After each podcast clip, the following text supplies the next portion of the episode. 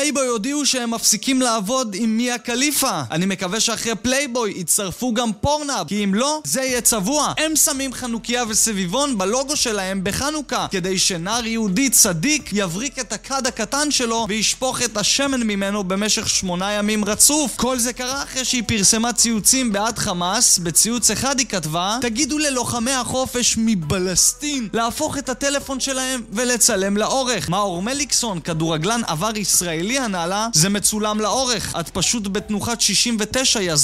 לא ידעתי ששחקנים ישראלים יודעים להתקיף ככה חזק. מתי הבימבוס בחו"ל יבינו שהן לא מבינות כלום? כל הבלה חדיד ואחותה ז'יז'י שמפרסמות תמונות שלהן חצי עירומות על מייבש כביסה ומשתמשות באשטג חינם פלסטין כדי לקבל לייקים ממוסלמים שחוטאים בשפשוף הבקלאווה שלהם לא מבינות שהן לא ישרדו דקה ליד המחבלים האלה. במקרה הרע הם יעיפו אותן מהגג וימכרו את הסיליקון שלהן למוסכניקים ברצועה בתור פד לעכבר מחשב ובמקרה הטוב יכסו אותם עם הכיסוי רכב של הסובארו DL שלהם ויחתנו אותם עם המואזין האלמן של הכפר. אני רק מקווה שמפסק את הרגליים, מגרגר את יוגורט העזים, שואב את כיפות הברזל מהקליפה, תומכת כי אמרו לה שאם היא לא תתמוך בהם, הם יעלימו אותה על רקע כבוד המשפחה האסלאמית, המורחבת. והיא לא באמת חושבת ככה כי היא מטומטמת אחושרמוט, אבל כנראה שזה בגלל שהיא באמת מטומטמת אחוש...